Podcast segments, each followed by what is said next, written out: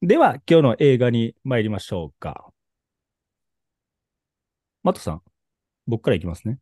はい。あの、大いに一緒に興奮してください。今日は、あの、山下、あの、めぐみさんっていう、うあの、バカ担当がいないので、ちょっと盛り上がりの点で大丈夫かっていうね、噂があって。あのそう、絶妙なバランスで、うん。レギュラーメンバー構成されてるんですよ。ね。えっと、なんていうかな。映画の知識担当、マットさん。ね、で、司会の私。それから、バカ担当のめぐみさん。それから、沈黙担当の 塚太郎っていう その微妙なあの4人構成で、いつも運営運営しております。はい。楽しいんですよ、皆さん。ね。あの、バックナンバーをぜひえお聞きくださいませ。じゃあ、私のおすすめ作品からいこうと思います。いきますよ。バーフバリ。バーフバリでございます。どういう話か、ね、えっ、と、インターネットの情報をご紹介する前に一言言わせてください、ママットさん。はい強烈でした、これ。いや、そうなんですよ。強烈だったよ。しかも前前編後編あって、で、うんインド、映画らしいインド映画を僕はまともに見たことがなかったんですよ。はいはいはい。で、ちょっと舐めてたというか、うん。あの、いや、僕は別に差別的な発言をするわけじゃないんですけれども、ひげ、ひげ生えた人たちがいっぱい出てきてっていう映画だろうと思ってたんですよ。いや、ちょっと差別的ですよね。あの、違います。違うんですよ。ひげいっぱい生えてる人ばっかりが出てくると、誰が誰かわからないんじゃないかっていうのがあったんですよ。これは、すごかったですよ。はい。バーフバリ。ね。えーちょっと紹介しようと思います。あの、すごかったっていうのは、おすすめしたいっていう意味でもすごかったです。皆さん。ね。ぜひご覧いただきたいなと思いながら、えーご紹介をしたいと思うんですが、はい。どういう映画か、ちょっとあらすじを皆さんにお伝えしようと思います。えっとね、前編後編がございまして、それ連続でいきますから少し長くなりますが、聞いてください。一つ目、バーフバリ、伝説誕生。インド国内で大ヒットを記録し、インド映画として初めて全米興行、全米映画興行収入ランキングのトップ10入りをも果たしたアクション大作。監督は、なんじゃこりゃ。ハエに生まれ変わった主人公が活躍する奇想天外なアクションコメディ、マッキーを手掛けた SS ラージャマウリ。え巨大な滝の下で育った青年シブドゥは滝の上の世界に興味を持ち、ある日滝の上へとたどり着く。そこでシブドゥは美しい女戦士アバンティカと出会い、恋に落ちる。彼女の一族が暴君、もう名前が言えない。バラ、んバラーラディーバ、バラーラディーバの統治する王国との戦いを続けていることを知ったシブドゥは、戦士となって王国へと乗り込んでいく。そこでシブドゥは25年もの間幽閉されている実の母の存在と、自分がこの国の王子バーフバリであることを知る。2015年制作、138分、まあ、約2時間20分ですね。これが1作目。2作目いきますよ。2作目いきますよ。大体皆さん、まあまあ、ストーリー頭に入ってなくてもいいです。大体こういう話だということをね、えーまあざっくり理解してもらえるといいんですが、2作目いきます。バーフバリ、王の凱旋。伝説の戦士バーフバリの壮絶な愛と復讐の物語をえだ描いて、インド映画えー史上さ歴代最高興収を達成し、あなんか説明長いな。ちょっと飛ばします。えー 満足、カーラ・ケイヤとの戦争に勝利して、マヒマヒシュマティ王マ国の王国あんた言えるんや。王国の王に指名された。もうもういいよ。アマレンドラ・バーフバリは、クンタラ王国の王女、デーバセーナと恋に落ちる。しかし、王位継承争いに敗れたいとこ、バラーラ・ディーバは、邪悪な策略で彼の王座を奪い、バーフバリだけでなく、生まれたばかりの息子の命まで奪おうとする。25年後、自らが伝説の王、バーフバリの息子であることを知った若者シブドゥは、マヘンドラ・バーフバリとして暴君バラーラ・ディーバに戦いを挑む。2017年制作。141分。2時間半。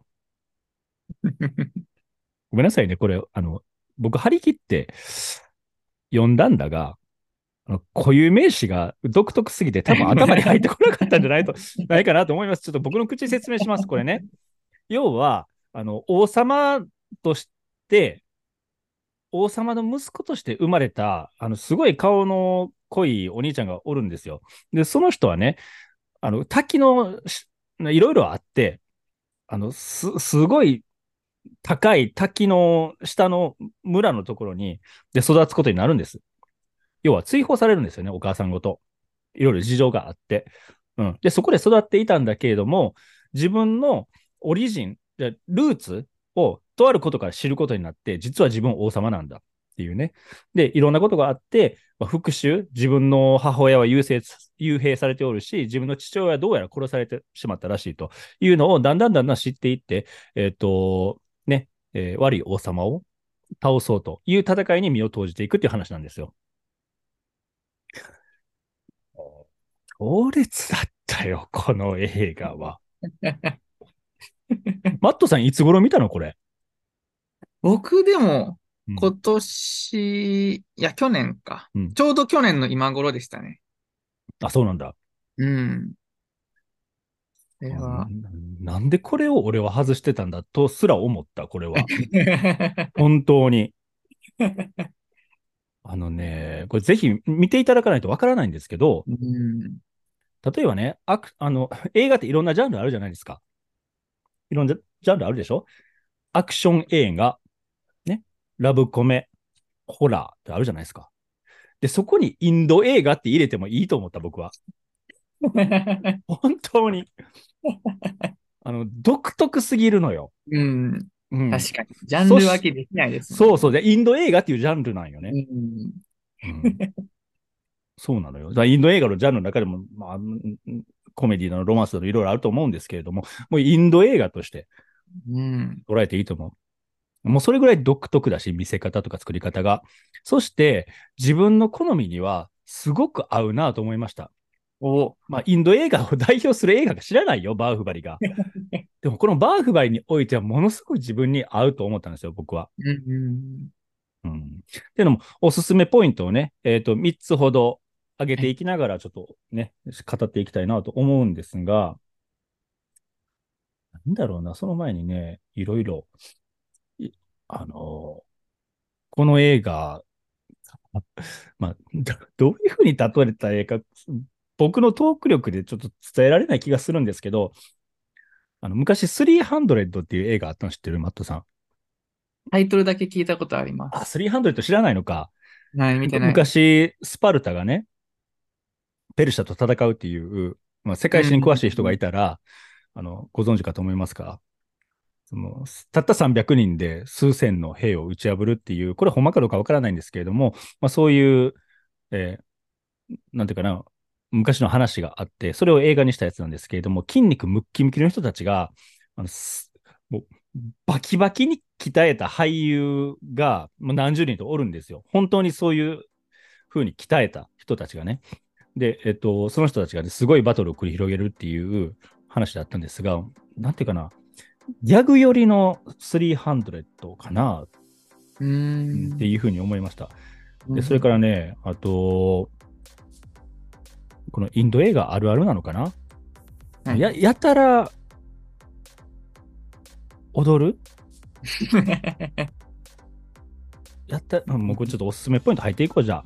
えーはいいきます。おすすめポイント、その1。ここエコーかけますからね、後で。えー 超絶ハイクオリティな歌とダンス。うんこれってあの結局復讐の話だったりするんですよ。戦争シーンも多いですが。なのに、やたらと多いこのミュージカル表現。あの、喜怒哀楽に絡めたようなね、ダンスとか歌シーンがね、突如始まるんですよ。で、突如始まるのが普通なの。あのーインド映画あるあるですね。あ、それはインド映画あるあるなんだ。何の脈略もないのに急にあの音楽がドゥドゥドゥンドゥンドゥンみたいなそうそうそうそうそうそうそう。急に踊り始めるんですよ。そう。でもそれが、すごいクオリティ高いねん。めちゃくちゃ揃ってるし、あの、しっかりと主役級で演技をしたりね、うん。あの、している人たちも、むちゃくちゃダンスも歌もうまいんですよ。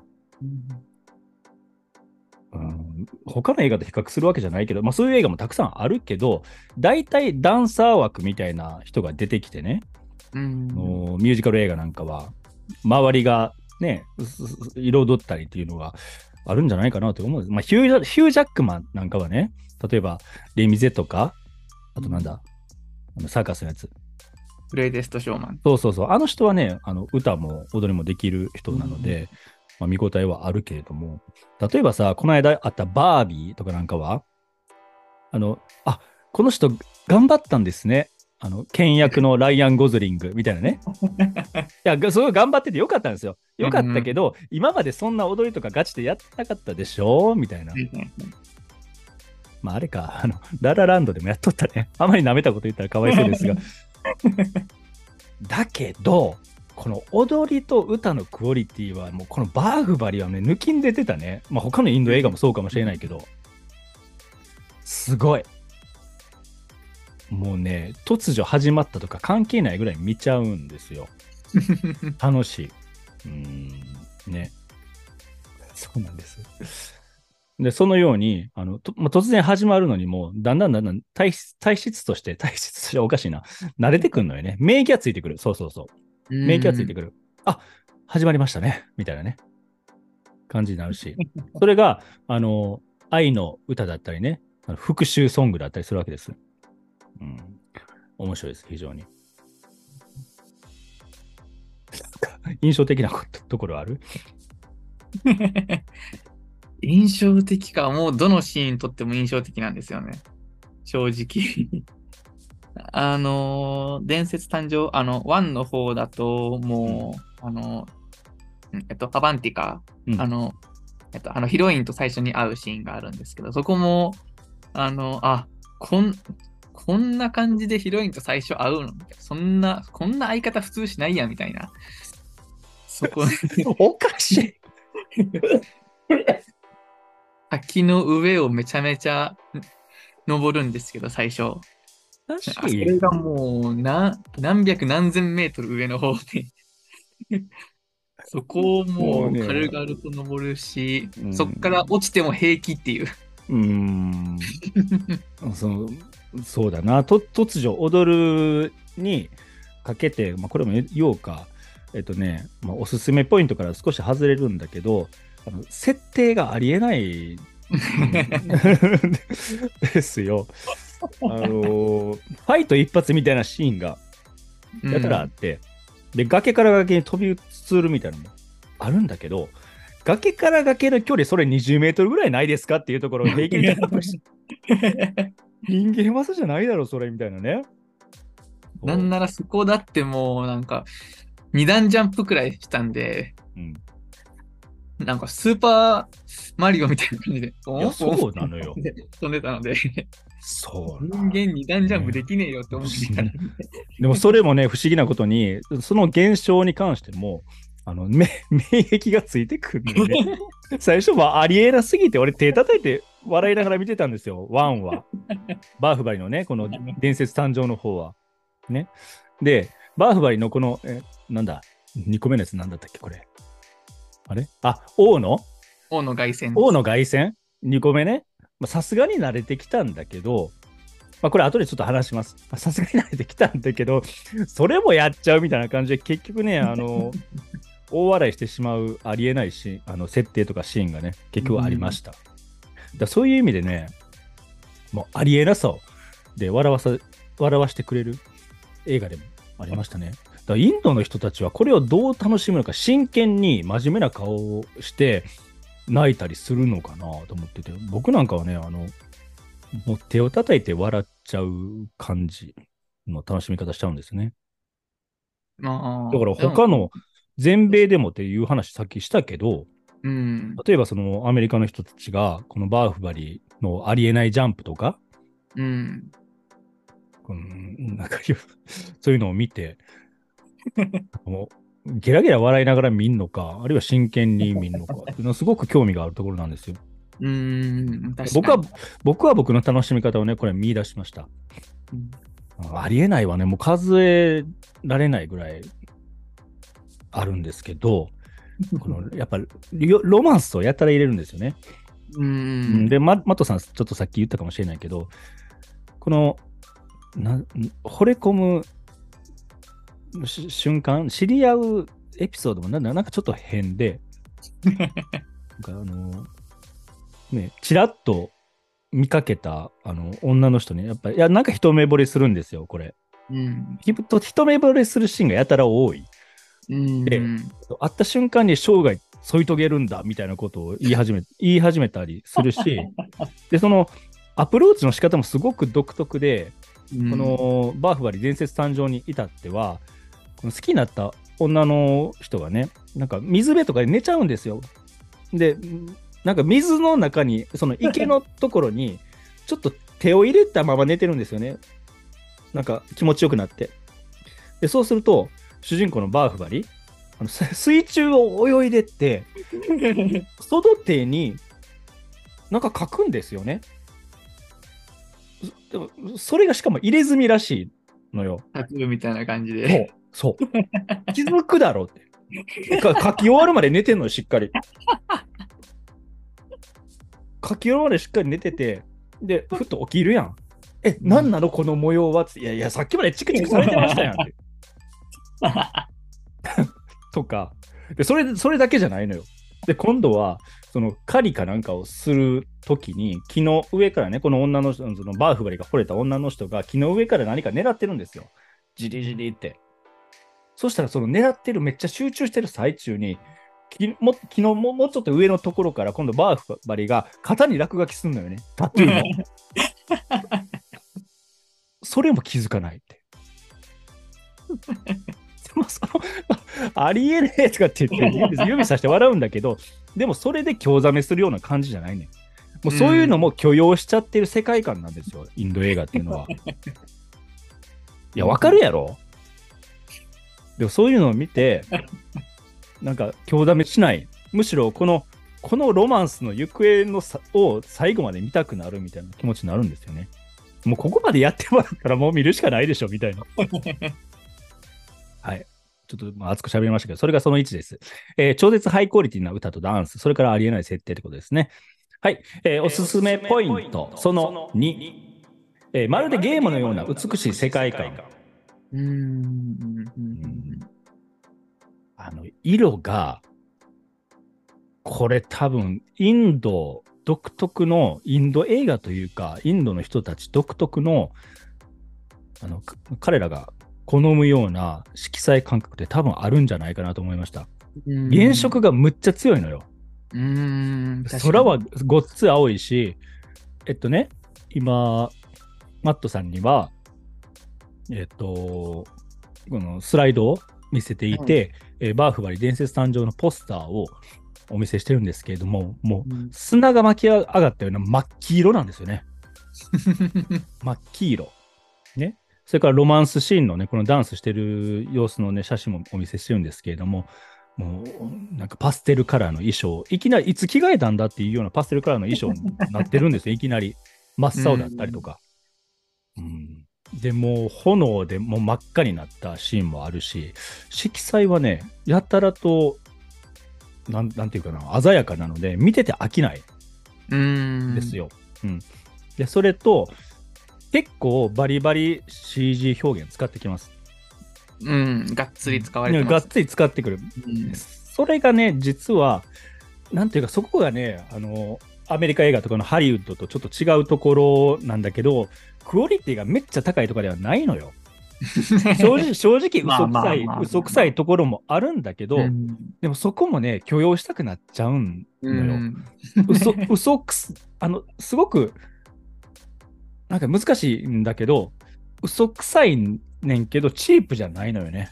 うんなそういう味として、統一されてる感が、そのち、そのチープクオリティをどうやって担保したのっていうぐらい、な極端に下手なわけでもないのよ。うーん。だけど、ちょっと脱力もしていて、変な表現やけど、で例えばね、どういうことかというと、結構、あのー空高くから俯瞰したような、その王国っていうのを表したいシーンの時に、お城がしょっちゅう出てくるんですよ。そのお城がね、結構プラモデルみたいな感じだったりするし、大軍勢がやったら出てくるんですよ。はいはいはい。盗賊団つってんのに、それ何万いるのみたいな。そのひ そしてね、あの規模を示すためかどうか知らないけど、結構引いたアングルから、あのおお丘の上から人のつぶつぶぐらいの大きさの人がね、わーってくんねんけれども、そこのそんなにアリみたいじゃないやろみたいな 感じの。でも、なんかね、ちゃんと描写してないやろみたいな感じ。何？プラモデルのさ、あの、ちっこい人みたいなのおるやん。うーん。なんていうか、GI 上のちっちゃいみたいなやつ。あんなのっぺりした感じなのよね。うんうん、ちっこい人たち。だけど、それも許せてしまうんですよね。うん。頑張るとこここじゃないからってもう言ってるんですよ。僕たち頑張るのここじゃないですから。歌と踊りとこのそう突如始まるロマンスとみたいな。ここを見てくれみたいな。うん。だからね、もう言いたいことがはっきりしてて逆に爽やかでした。うんうーん、ですね。。そうですね。うん、でも自然は割と頑張ってた。あの建物、人はちょっとなーって思ったけど、例えば滝っていう話出たじゃないですか。はい。この滝のもう遥か彼方に、そんな滝ある？みたいな、雲の上まで滝があるんですよ。でそこを一生懸命一生懸命登っていくっていうあの最初のシーンがあるんだけど、その水と滝っていうのは、ね、あのハリウッドから高いお金払って、その CG クリエイター雇いましたみたいな。感じのぐらうん。い自然は僕は綺麗だなと思いましたね。えなんかこのなそのう美しいその世界観とか CG とかで、マットさんなんか言いたいことあります？このバーフバリ。あのー CG とかで言うと、バーフバリ多分1の時の、えっと、悪役、うん。えっと、バララデーバっていう悪役の、うんえっと、大きい銅像みたいな、なんて、あのー立ち上げるシーンがあるんですけど、あそこがもう、もろ CG で、あ、わかるわかる。あのーそこを大爆笑しちゃって、あの人が引っ張って、寝てる状態のやつを人が引っ張って、この立った状態にするところやろ？そうです、そうです。普通だったらうん、なんかこう、ググググググ、ドドノーみたいな感じなんですけど、うんあの映画、うんドドドドドドドボーンあの、ちょっと言葉で説明できいや、ないんですわかるわかる。言いたいことわかる。でなんかね、動き的なところね。ううんん、なんかあのー物理的にこの動きはしないだろうっていう。いや、もう物物理あの物理に関しては、その僕の次のおすすめポイント、その3でね、述べたいと思います、たっぷりね。いきますよ。えーおすすめポイント、その3。ありえない身体表現。そうだ。いや、もうこれ絶対ないや、このね、あポスターだけ見ても、これガチの戦争映画とか、パガチのね、ロマンス映画かって思うけど、動いてんの見たら、もうただもんじゃないのがわかります。もうありえない身体表現、まあ、いくつか、っていうかもう、全編通してそうなんだけど、うんまあ、バトルシーンはね、結構あの見どころの一つですから、あのー結構あるんですけどね。もう、ちょっとね、僕は、まず、これ、バーフバリ、伝説誕生で一個笑ったのが、蛮族みたいなのが攻めてくるじゃないですか。はいはいはいはい。で、そこの、あの、なんていうかな、ボスみたいなやつがやたらと怪力で、うんバーバーフバリと一騎打ちみたいになるときに、うんこの、大体この戦っつったら武器を持って、チャンバラ、チャリンチャリンってチャンバラとかするじゃないですか。うんうんこのね、敵の蛮族のボスたち違って、もう周りにおる人を敵味方問わずひっつかんで、投げまくるんですよ。バーフバリに。でしかもすごいスピードで。うん。あの、石とか武器投げるじゃないのよ。人を投げんのよ。しかもすごいスピードで、2回言うけど。で、すごいスピードで大量の人が投げられるもんだから、もう人の山に埋まんねん、バーフバリが。それ、その構図もありえないけど、その次何が起こるかというと、おーっつって、バーフリが、バーフバリが万歳した状態で出てきて、周りの人を吹っ飛ばすのよね。人の山を。これ、俺は何を見てるんだろうって思う。これはドラゴンボールですか？みたいな。これネタバレでも何でもないです。これ僕口言ってるだけじゃ、言ってるだけじゃ10%も伝わらないから。本当に見た方がいい。とかね。で、俺まだ、うあの言えないんですけど、バラーラ？なんだ？バラーラデーバ。あ、バズバラーラデーバ。悪い王様ね。はいバラーラデーバの武器がね、すごい変わってるのよ。うん。ちょっと、ね、スライド見せましょう。これ、鉄球よ。こんな武器ありますかっていう。鎖で鉄球持ってる人がいるんですが、それがバラーラデーバね。しかもこの鉄球の反鎖でつながっていて、反対側にが棒になってるんですよ。で、柄の部分に鎖が収まるっていう、そんな武器あるのかね、うんでこれがありとあらゆるものを破壊するんですね。うんう。ん、でこ、この武器ね、でよく当たるなとも思うし、あと、ね、あの、やっぱり強い豪傑みたいなやつがね、三国志みたいに何人か出てくるのよ。で、バーフバリとずっとお供をしている奴隷っていう身分だけれども、強いおじいちゃん、おじちゃんみたいなのがいて、それが、だ誰だった？パ？覚えられない。たパッタパッタッパ。カッタッパ。ちっちゃい「つ」が2つあるんです。カッタッパっていう人がいるんですよ。その人がものすごく強くって、大体、カッタッパとバーフバリがおったら、あの人にあの攻撃されるってことが起こるんですけれども、うんうん。もうたくさんの人と戦うっていうシーンがあの出てくるんだけど、うん、共その共闘っぷりも面白いんですね。うん。一人ずつでも戦闘力高いんですよ。カッタッパとバーフバリは主人公のね。でもその、まあ、ややピンチに陥る時があるね。で、その時にバーフバリが、おもむろに、その、その辺に落ちてるサーベルひっつかんで、カッタッパの方に投げんのよ。それ 当たったら、当たったら死ぬやん。やねんけど、もう全然、その、カッタッパの四角の方からサーベル投げてんのに、見えへん角度から飛んのよね、こうやって。あんた後ろに目ついてますみたいな。信じられない、その武器のパスの仕方とか。やそういうものを、あの、バーフバリを見ていくと、ああ、まあ普通だよねっていう風になっちゃうのが怖いんですようなるなる、なっちゃうのが怖い。で普段の生活でもやった やっちゃいそうなんですよね。ね。あの、奥さんに、あ、包丁とか言って、もうそのまま投げてパスしそうになる。危ないよ、本当に。常識狂いますから、あの映画。うんごめんなさい。本当に。もういろいろね、で極めつきはもういっぱいいっぱいあるんだけど、いっぱいいっぱいあるんだけど、あのーね、さっきも言ったように、えっと、この伝説誕生という第一作目で、大体免疫ができできてくるんですよ。どんなありえないことが起こっても。ね。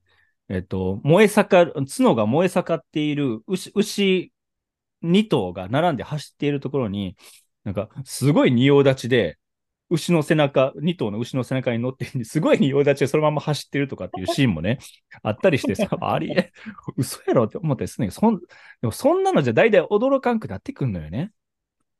あ、来た、面白いぐらいのね。うん、そう来たかみたいな。でもね、もうとどめがね、とどめが、これはもうネタバレになるから詳しくは言わないけど、第2作の王の凱旋の方の、ほんまの終盤のシーン、ねうんあの、お城にどうやって入んねんと。悪い王様がお城の奥におる。ね。すごい笑ってるけど、僕も言いたかったです、それ。そのシーン。そこ、あれは言わなきゃいけないでしょ。あの そのバーフバリ、バーフバリと仲間たちみたいなのがおるんですよ。大勢ね。で、えっ、と、バララディーバっていう悪い王様と戦わなあかんねんけど、もう高い城壁に囲まれたお城の奥にはね、バララディーバは。で、そこでどうやって入るかっていうときに、えっ、と、バーフバリが考案した方法がすごい奇抜で、ヤシの木、あのシーンやろ？そうです、そうです、そうです。あれは、あれは、おーって言ってしまったもん、俺見ながら。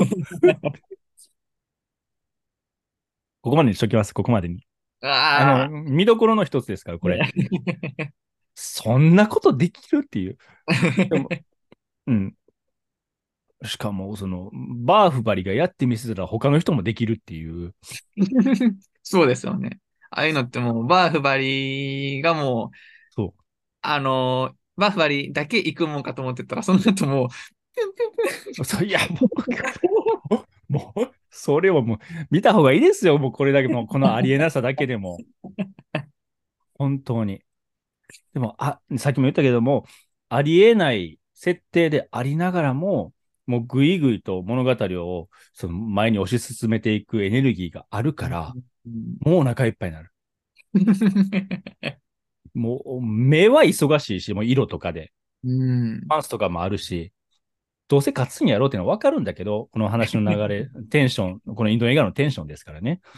うん。あの、こんな不幸な終わり方は絶対しないっていうのは分かんねんけども、まあ、そこに至るまでのその、楽しませ方ね、視聴者のうん徹底している。だからもう、アクション映画、ホラー映画、コメディ映画、インド映画なんですよ。ジャンルが。うん。いやもう、俺、この勢いで RRR 見ちゃうよ。お、本当に。だってし、あのーしうん。バーフバリ知ってると、あの、RRR 見ると、あ、これ一緒の監督だからこういう似てるシーン、これもしかしてバーフバリで使われていたシーンかってのがあるかもしれないんで、そことかも注目してみると面白いですよ。RRR。え、監督一緒なの？そうですよ。そうですよ。RRR の監督ですよ、バーフバリ。知らなかったです。まあ、それはおもろいはずだわ。バーフバリがめちゃめちゃ面白いっていう風に話題になってた中で、その、うん RRR っていうバーフバリを超えちゃったもう作品が出て、あの、R3 つでっていう表記で RRR っていう作品がね、すごく話題になりまして、僕はかくなに見てないんですよ。これは多分見てる方も多いと思います。ね RRR は。だって騒がれすぎてるから、うん。騒がれっていろいろ情報が入ってきた後で見ると、そっちに寄っちゃうんですよ。すでに出てきてる評価に。はいはい。僕ね、あんまり寄せられるの好きじゃないから、う。うんん、曇りなき眼で見たいですから。これはもう、そこれは、もうバーグ割り見ちゃったら RRR 見なきゃいけないの。っていう、うん。ごめんなさい、これもう30分ぐらい喋ったか？えーバーフバリでございました。ね。えー、コメントをいただいておりまして、今、ズームでね。これは映画館に行ってみた。これっていうのは？バーフバリ。バーフバリ？RR、あ、RRR。?RRR。はいはいはい。いいですよね、RRR。うんまあ、見たら後悔するんやろうな。これは劇場で見見た方が良かったとね。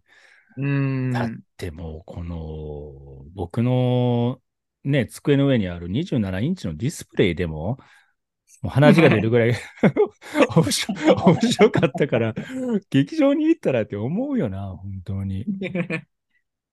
ちなみにこのバーフバリだと、ねあの CG とかもうちょっと、うんあのチープなシーン結構あったって話あったんですけど、はいはい。RRR だと、うんあのーそんなチープに感じられなくて、へえ。なの、なのでもうむしろあのーうんえ、CG 使ってるのかみたいなシーンとかも結構あったので、なるほど、なるほど。はい。そこら辺とかもちょっと、あの時代が、あの、せ成長した、なんか、うんっていうのうん、なるほどね。こう、その時代の流れによって CG とかのうんうんうんうんレベルも上がっていったので、うんうんうん RRR も、いやー、見てほしいです。ありがとうございます。はいはい。そうだな。で、僕がこのバーフバリを見て感銘を、まあ、痛く感激をした、まあ、背景はね、やっぱりゲームが好きっていうのはあるかもしれないね。すごくゲームっぽかったんですよ。なんとか無双とかあるじゃないですか。それをやっちゃってるんだもん。なその普通の兵士とバーフバリの、いや、同じに人間でしょっていう。なんかもう種族が違うんじゃないかっていうような、この力の差ですから。この無双っぷり？うん。